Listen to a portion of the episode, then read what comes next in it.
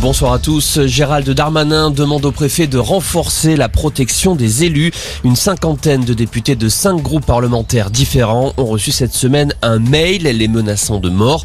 On peut y lire notamment ce n'est que le début. Vous allez payer de votre sang le pass sanitaire et toutes les tentatives d'entrave à nos libertés.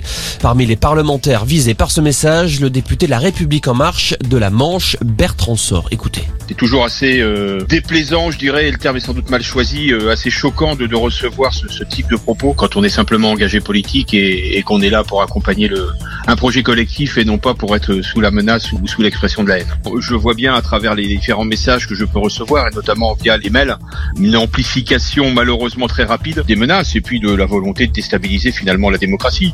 Parce qu'il ne faut pas se tromper de sujet. Aujourd'hui, on est bien sur la volonté de faire peur, de déstabiliser les gens qui s'investissent, qui sont les décideurs politiques en leur faisant croire qu'on va attenter à leur jour et donc peut-être à les démobiliser dans leur engagement. Et en début de semaine, le garage d'un député de l'Oise a été endommagé et des inscriptions hostiles liées au pass vaccinal ont été taguées.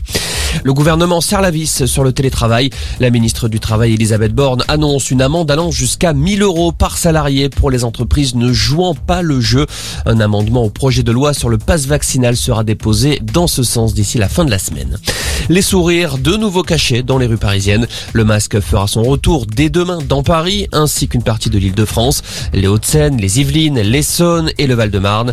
À noter que le masque en extérieur fait également son retour à Lyon et dans les Pyrénées-Orientales. Et puis les cinémas français limitent la casse malgré une nouvelle année marquée par la pandémie. Ils sont parvenus à attirer près de 100 millions de spectateurs en 2021, une hausse de 47% par rapport à 2020. Si la fréquentation dans les salles s'améliore, on reste tout de même très loin des 213 millions d'entrées en 2019.